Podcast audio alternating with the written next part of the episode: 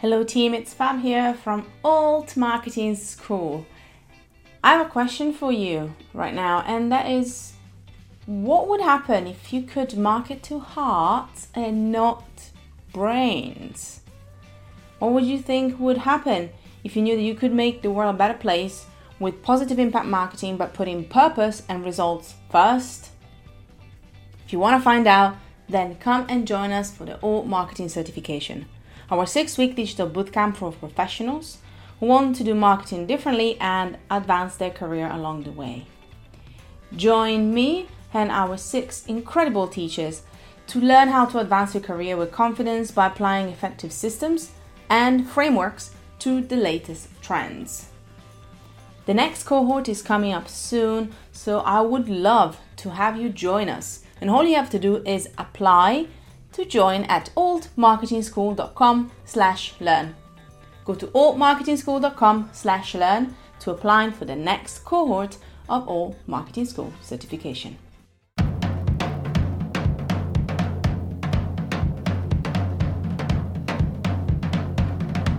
Hello and welcome to Make an Impact Show, a podcast run by Creative Impact Co. Our mission is to help creatives grow their business, hone their marketing, and share their stories via outstanding content. Team, welcome back to the Make an Impact Show. My name is Fab and I'm your host. Today, we are talking about what it means to be ahead of your time and what it can teach you about your business and your growth. Today, I'm introducing you to Judy Piatkus. And if you don't know Judy, she founded the independent publishing company Piatkus Books from her bedroom, and she grew it into a global publishing brand. She then sold it in 2007, and she talks with us in this chat about the lessons from running your company, but also being a woman ahead of her time when it came to business. I obviously love talking about books, and publishing fascinates me so much so that I published a book myself recently. But I think the lessons you're going to learn today, you can apply them to so many areas of business. And it can really teach you a lot about gut, resilience, and also working with other people. I really hope you're going to enjoy this episode and you're going to learn so much. And as a reminder, if you do have a book inside you, this might be just the sign that you needed to start writing it. Trust me, from somebody who's been writing enough books as herself and probably thousands of articles by now. I know the importance of just get down to business, get going, and get started. I really hope today's conversation and interview gets you inspired. And as always, let us know what you think on social and leave us a review and subscribe because, you know, we love you, you love us. Let's just make it official. I'll be back next week with another episode, but until then, let's hear from Judy.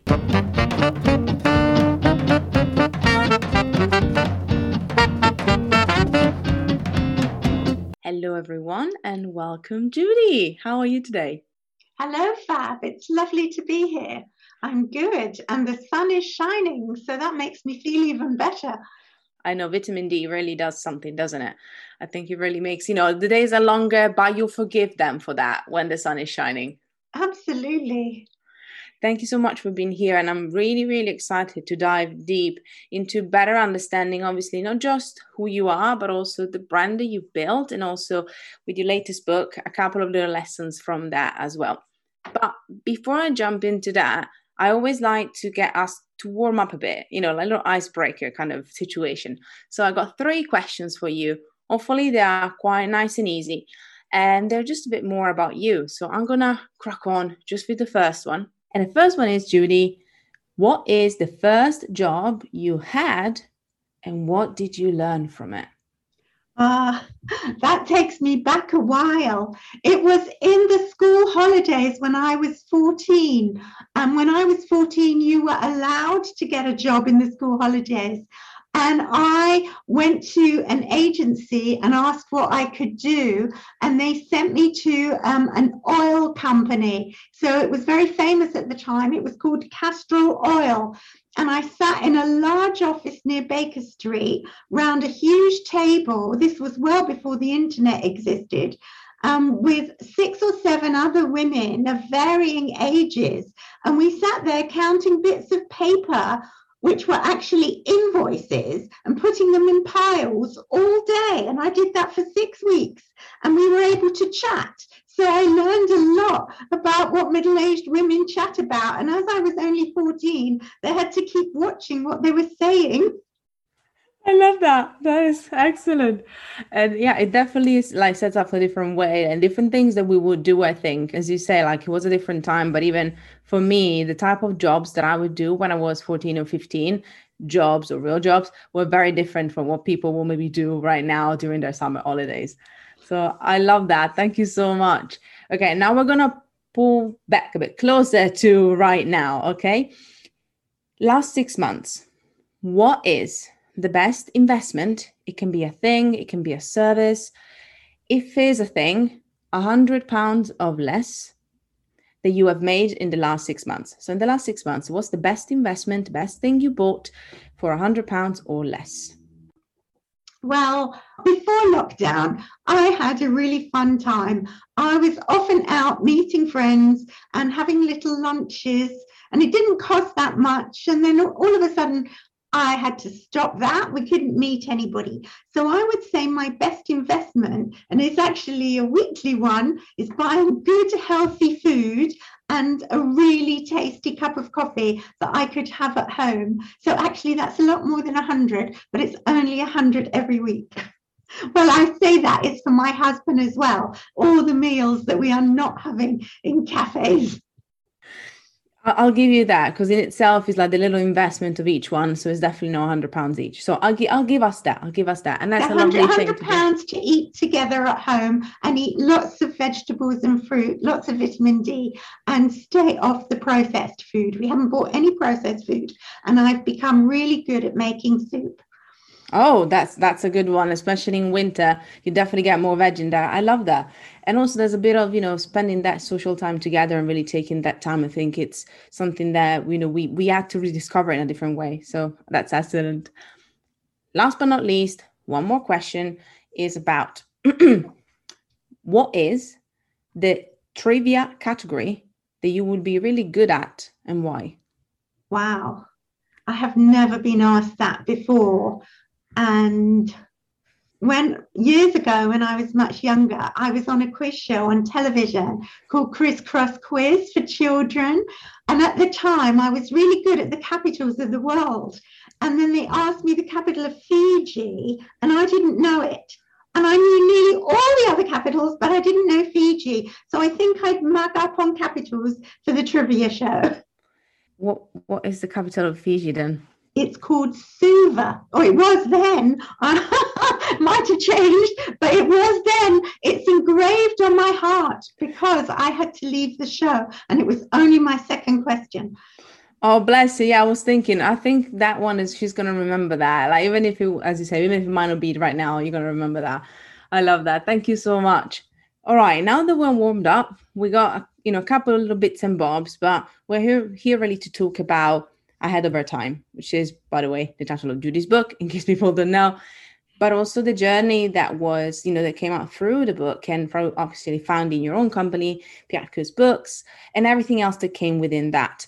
So I wanted to ask you why the book right now? Obviously, the journey has been a journey that you've been going through for a time, and obviously, it brought different lessons. But is there anything that prompted you to really write and you know express this right now of all times? I was a publisher for many years and I built a company, Piatkus Books, that I was really proud of. And I sold it in 2007.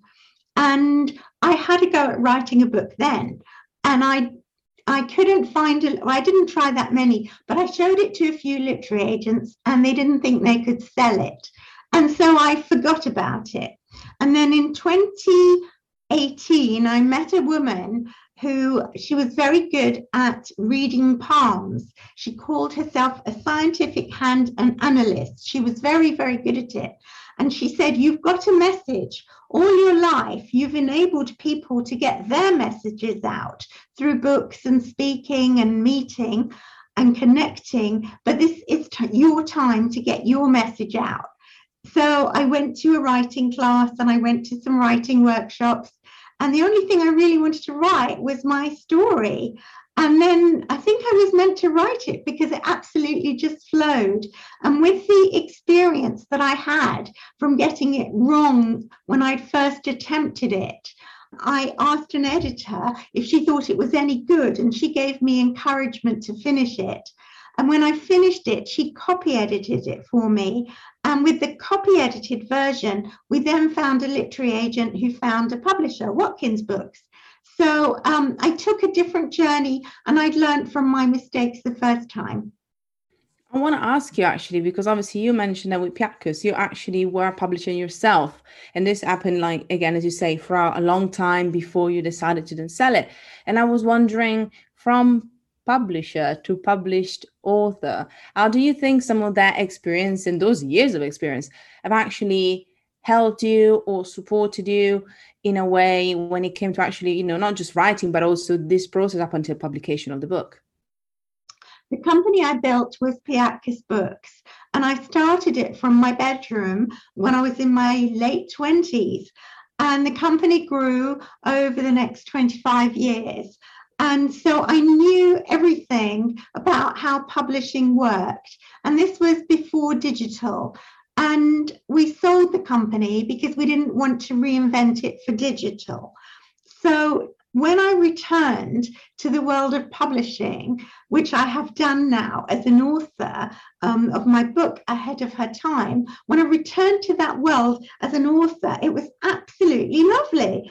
Um, because once I'd found a publisher, I didn't have to sit in production meetings. I didn't have to decide the format or the price.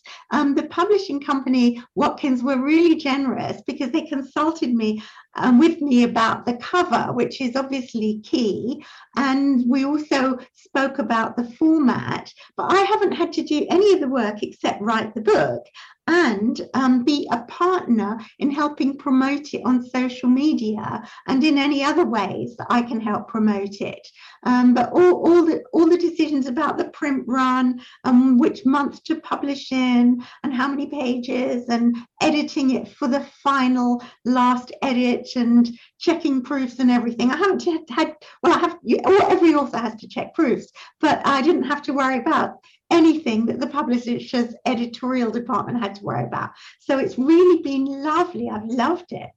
And there's something to be said again, as you said, about because you are now part the other side of the almost the other side, and you can actually see also the work that is into the production and you know the book coming into your hands. I think it really puts things in a lot of perspective and again, as you say, it also allows you to really just enjoy the process, especially when the book itself, as you mentioned ahead of time, is really a story of your memoir and of the process that you've been going through and the journey that you've been experiencing as well.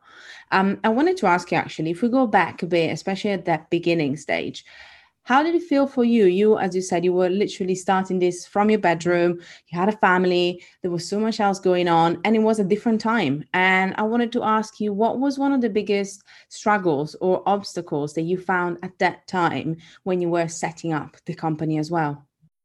Well, um, I was learning how to set up a company. And when I set up my own company, I had some money because I had had a previous company with a partner, uh, a business partner. We had set it up and we had worked together for a few years. So I'd had the experience of doing it with him. So when I began to do it on my own, I knew what my strengths were, and I also recognized what my weaknesses were. And so, although I still made mistakes, for example, I really didn't know anything about bookkeeping. I made a few mistakes there, um, and I began to gradually learn about hiring people. And that's always a massive decision because the people you work with are key to everybody's success as the company grows, you're constantly learning new things. So we did make mistakes. I mean, we we bought some books to publish that weren't always very successful, but that's the nature of book publishing because it's very high risk. But over the years, we we made a number of mistakes. Sometimes it's with people, sometimes it's with the product, sometimes it's something that we didn't check, sometimes it's a mistake we couldn't possibly have known about. So there's a whole variety of mistakes But when you, if you decide you want to grow a business, you have to like solving problems because every business will be presenting you with problems all the time, especially when you're doing something new and breaking new ground. And that's what, what I was thinking as well with what you mentioned is especially if you're trying something different in an industry that maybe had some set, some set, you know, preconceptions that you might have about what you will see or what it's supposed to be like. That's really, as you said, where those failures, those mistakes actually become the lessons that then you can apply and then turn it into something different and unique. And I think is a great reminder because it's something that was valid then and is very valid now as well. And I love that you mentioned also the lessons and the importance of hiring the right people and surrounding yourself like you know with the, the right people just like you have your team with the publishers that actually support your book, right? You then also have to have your team when it comes to everything else that you're doing. So I wanted to ask you both with what with what you were doing then and also with right now, how what has been one of the greatest, I guess, again, lessons that you have learned when it comes to finding right people to support your company and your vision? Well, gradually the staff grew, and over the years, we had a staff of 28 people on the payroll and we had a lot of people who were working with us freelance. And we had a culture where we empowered people as much as we could to make decisions and to think for themselves. So I was never a micromanager. So I wasn't checking everything all the time. Um, but I was, by then, I had some co directors. And we always had a culture where we trusted people. So we trusted people to work flexible hours and we trusted people to have the occasional day working at home, especially if they were in editorial. Um, we didn't worry too much if someone had a couple of hours off to go to a dentist or if they needed a day to go to a funeral. It wasn't a big issue, but we did make it clear to everybody that we were small, although we became a medium, but we were fairly small in terms of larger companies, and that everybody's input counted. So that if they slacked off or didn't do the basics of what they were supposed to do, mm. then the whole company was going to be affected by it. So that everything that everybody did actually made a difference. And if we didn't earn enough money at the end of the month, then we were going to struggle to pay everybody. So everybody really understood that one. And I think that it enabled us to work together wonderfully well as a team. I love that. And I think it reminds us also the importance of ourselves as leaders and that different type of leadership that maybe we want to encourage when it comes to the people that are around us. And i know that the leadership element especially that conscious leadership is something that you also champion as well. And i think is almost we know what it is. We understand like why leadership is important especially when we're trying to share our message. But if i were to ask you what would you what what does leadership mean to you? What does leading mean to you? How do you see that working when it comes to you wanting to make an impact? I went to university after i sold my company and i studied the theory of leadership. And it was really interesting because it was my first degree. And and i think the thing that stayed with me the most was something that I learned from the philosopher Nietzsche, which is that when you're a leader, you're always standing slightly apart from the rest of the herd, from the rest of the crowd. And I think that if you you have to be comfortable with with being in that place. You have to let go of being liked. You want to be respected because otherwise it's really impossible to work together as a team. But you have to be comfortable with standing out there on your own and leading. And I also believe if you're running a company, you've got to be leading. You've got to be there every day. I think it's very hard to run a company if you're miles away and you're not connected with all the people who are working on your behalf. Um, and if, if you do that, you've got to have deputies who are there and are doing a good job for you. But you have to lead from the front. You can't lead from the side or behind. And if you're not prepared to be out front, then it's going to be hard to be a leader and that almost ties in very well with what I was going to ask you next because actually thinking about that leading from the front sometimes it also means and I love the analogy that you brought us there as well. I remember that that Nietzsche's quote actually. The idea that obviously leading from the front sometimes means also seeing things that people might not have seen. And I love that one of the people that you discovered was Dr. Christiane Northrup who I, I love her her books as well. I love her stuff in general. So you almost brought with your company you brought another side of the non-fictions or the books and of what was interesting as well as fiction obviously but you brought it to the mainstream and that in itself obviously also means like taking a risk and thinking about some things that maybe were not expected to become again within the mainstream and just trying. And i think that's another big part of that leadership is obviously leading your people but also sometimes leading by taking the risk and wanting to approach something new. So I wanted to ask you when it comes to some of the people that you championed and obviously you supported within the company and the authors that you found, what was it a lot of intuition? Was it a lot of it connecting with the people? Or was it just also the drive and the interest in bringing something new to the table when it came to the topics, when it came to the approach that they actually had? Well, I had I built Piatkus Books, which was the name of my publishing company. I built it over a period of 25 years.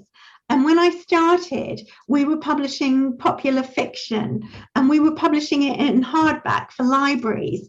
And we were lucky enough to publish Virginia Andrews, who wrote Flowers in the Attic, and Danielle Steel, and lots of other well known novelists. And we published them in hardback. And then I realized that I needed to venture into nonfiction, or I would never be taken seriously as a publisher.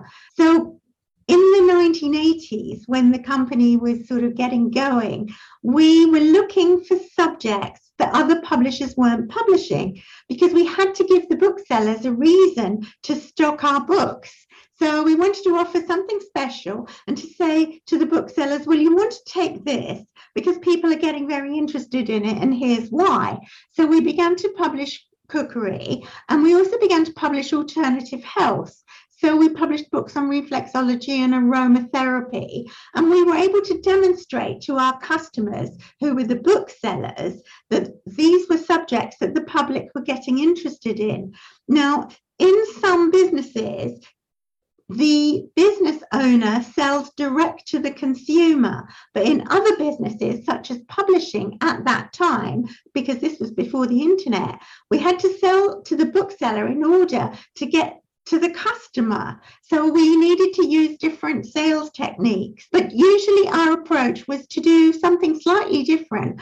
Otherwise, because we weren't a big publishing company, if we kept doing the same as everybody else, the bookseller might not have taken the books. So gradually we expanded from alternative health and cookery and fiction into mind, body, and spirit. And then that became personal development and personal growth. I was wondering whether some of that element, especially the personal development, the personal growth is also part of what inspired you then after obviously you sold the company to then start Conscious Cafe as well, which you can give us a bit more context about what it is. Um, but yeah, I'm kind of wondering whether obviously these conversations are a lot also around the self awareness and connecting people. So was that also part of it because of your personal interest in the topic, or what was the reason why you decided to then tap into this new venture? I think it's difficult for any publisher to publish a topic that they're not interested in.